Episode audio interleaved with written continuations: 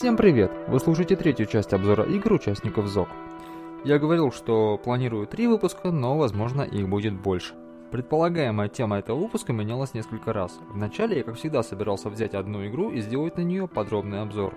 Но с оставшимися играми, которые доступны незрячих, так не получалось. Либо игра мне не нравилась, либо она была короткой. И если бы я сделал на нее подробный обзор, то пропал бы всякий смысл в нее играть. Исключением, пожалуй, можно считать только игру с улицы бассейной. Она мне понравилась, она не очень короткая, но обзор на нее я пока что не сделал, может быть, сделаю позже. Следующий план состоял в том, чтобы сделать один большой обзор на несколько коротких игр. Но сложилось так, что большинство из них мне не понравилось, и обзор вышел бы очень негативным, а я этого не хотел. Кроме того, не получалось сделать рассказ цельным.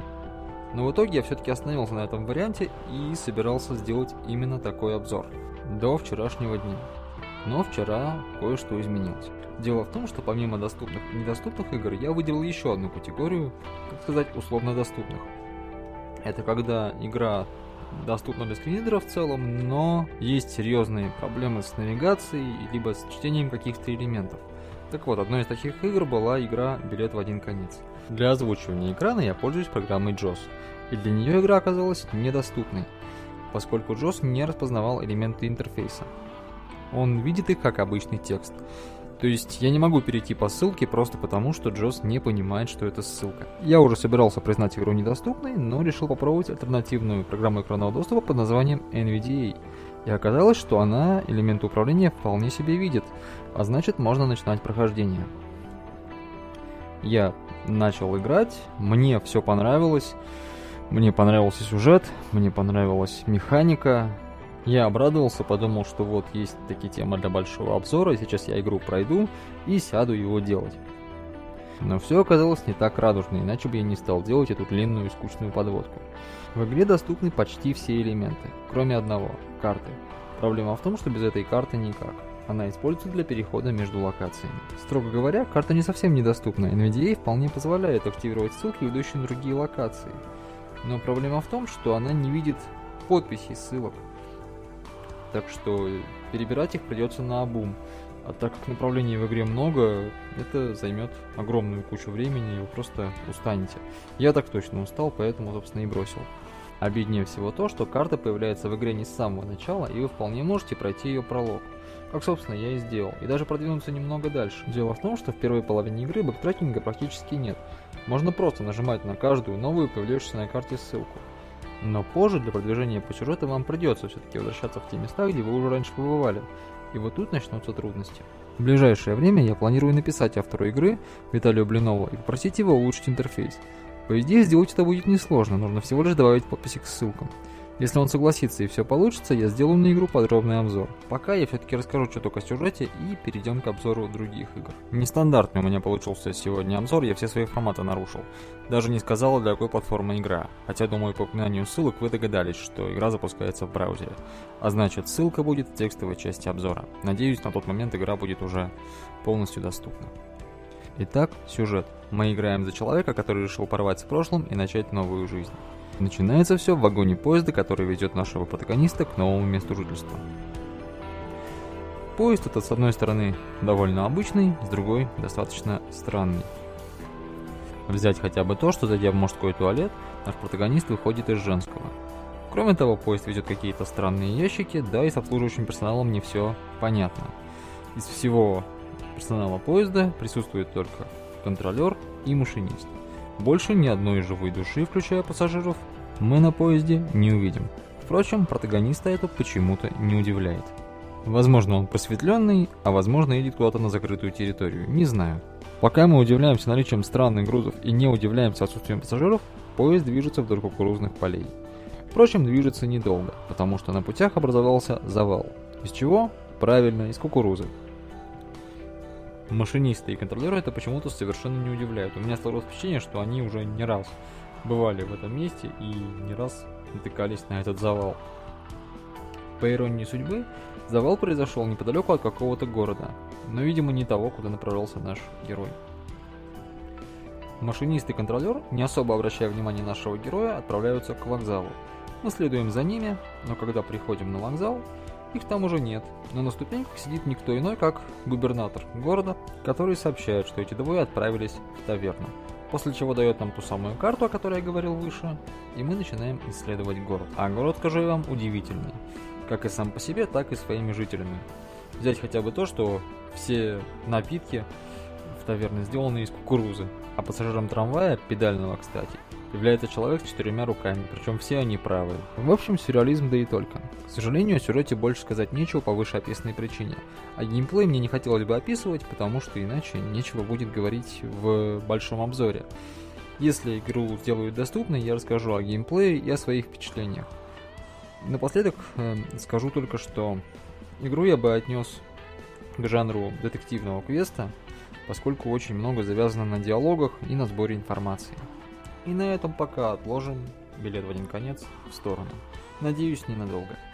И перейдем к другим играм. Следующие игры, о которых я хочу поговорить, игры про кота и про собаку. Нет, я не забыл название, игры так и называются.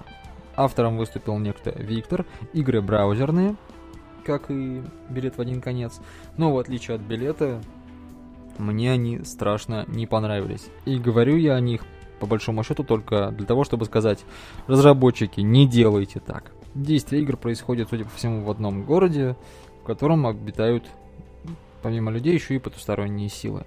Начнем с игры про кота, хотя по большому счету игрой я бы это не назвал.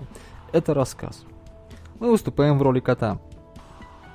Начинается все с того, что нам рассказывают, что в городе появился кот, который противостоит потусторонним силам. Он приходит туда, где проявляются какие-то паранормальные явления, и изгоняет их. Далее нас переносят в рабочие будни этого самого кота, который, кстати, обладает одной суперспособностью, умеет проникать в сны людей. Перед нами стоит задача разобраться, что за зло поселилось в невзрачной пятиэтажке.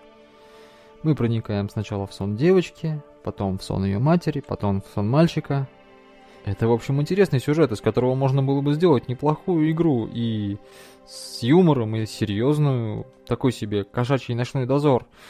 Но катастрофа в том, что весь геймплей сводится к одной кнопке. Далее, пусть она и называется по-разному. Проникнуть в сон мальчика, проникнуть в сон девочки и так далее. Нам выбора никакого не дают, мы всего лишь нажимаем одну кнопку. И это на протяжении пяти глав. У меня вопрос, почему это называется игрой и что оно делает на зимней Олимпиаде квестов? Разве вот это можно отнести к квестам? Ну, я не знаю, я, может быть, чего-то не понимаю, и понятие квестов за эти годы изменилось. Впрочем, я, наверное, чересчур строг. Например, игра «Инъекция Марса» тоже не вполне себе квест. Это тоже рассказ, но в нем есть какие-никакие ветвления. Плюс интересные экскурсы в вымышленную историю. В общем, геймплей все же не однокнопочный. А в игре про кота все сводится к одной кнопке. На этом, собственно, про кота все, и переходим к собаке. Здесь все несколько иначе. Здесь есть игровой элемент, но в каком-то смысле все гораздо хуже. Сейчас расскажу почему, но в начале сюжет. Мы играем за собаку по имени Джек, у которой нет обоняния. Это врожденное. По городу ходят страшные слухи о черной каретине, которые похищают бездомных собак. Как вы, наверное, уже догадались, с нашим героем произошло именно это. Но ему удалось сбежать и выпрыгнуть из черной кареты, после чего он отправляется путешествовать по городу. Из такого сюжета можно было тоже сделать прекрасную игру. Но получилось то, что получилось. Джек перемещается по мрачному городу, где на каждом шагу его подстерегают опасности. То жуткие детишки, которые могут замучить его до смерти, то большой пес, который может его загрызть, а то и вовсе белый говорящий тигр. В общем, сеттинг довольно интересный, но вся беда, как и в прошлый раз, в геймплее.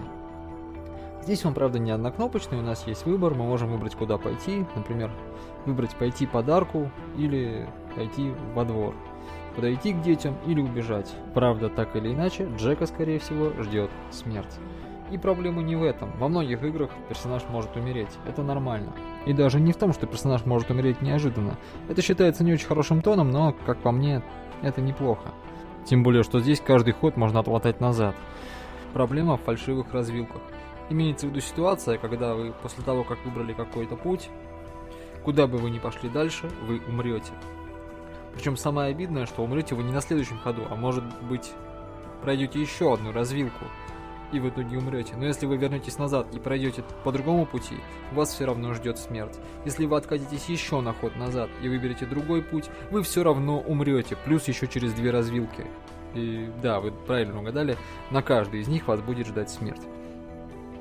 Я не знаю, может быть, в игре есть правильный путь, наверняка он есть, но я его не нашел. Я, честно говоря, задолбался ходить по дестрепам, по смертельным капканам. Их слишком много на одну игру. Если автор хотел продемонстрировать именно это, то есть как не нужно делать игры с ловушками, то я аплодирую стоя. У него получилось. Если же он хотел рассказать историю и таким образом э, предостерегал героя от отклонения от сюжета, то это плохой вариант. Игрок просто устает искать правильный путь. Если же это какая-то аллегория, говорящая о том, что, дескать, куда бы ты ни пошел, тебя ждет смерть, ну да, мы и так об этом в курсе, не нужно об этом говорить так в лоб. Хотя, ну, как аллегорию это я еще могу воспринять. Но как игру, ну, честно говоря, впечатление так себе. Тем более, что сеттинг у игры интересный. Мне было бы интересно походить по этому городу и узнать какие-то истории, поучаствовать в них, а не просто побыть жертвой, где тебе то разобьют голову какие-то ужасные дети, то сожрет вампир, то загрызет собака, то загрызет тигр, причем что бы ты там ни делал. Произведение под названием «Про кота» и «Про собаку» могу порекомендовать только людям, которые любят необычные сеттинги и при этом не хотят играть, а хотят почитать, причем их совершенно не волнует, что там будет с героем. Ну, то есть они просто хотят почитать отдельные какие-то истории. Может быть, только так, потому что любителям игр, любителям каких-то поисков решений я эту игру порекомендовать, к сожалению, не могу. Надеюсь, что автор учтет этот опыт и в следующий раз сделает лучше. Чтобы не заканчивать на печальной ноте, я хочу немножечко отойти от ЗОК и поговорить о новой игре Юрия Павленко Гарафа. Игра называется «Ромео должен умереть». И рассказывать о ее сюжете и геймплее я не буду. Не потому, что она плохая или геймплей у нее плохой, наоборот. Просто игра очень короткая, и я рекомендую поиграть, ознакомиться с ними самостоятельно. Ну, кратенько расскажу только следующее. Игра — это классический парсерный квест на платформе Inform, и завязка такова. Ромео узнал, что Джульетта умерла, и теперь он одержим желанием умереть на ее могиле. Для этого он возвращается в Верону. Такая вот необычная цель. Игра мне очень понравилась, спасибо Гарафу за прекрасные пятнадцать минут, которые я в ней провел. Ссылка будет, как и другие, в текстовой части обзора. И на этом, пожалуй, на сегодня все. Вместо коротенького, быстрого обзора нескольких игр получился, похоже, самый длинный обзор, который я когда-либо делал. Всем приятной игры и до новых встреч!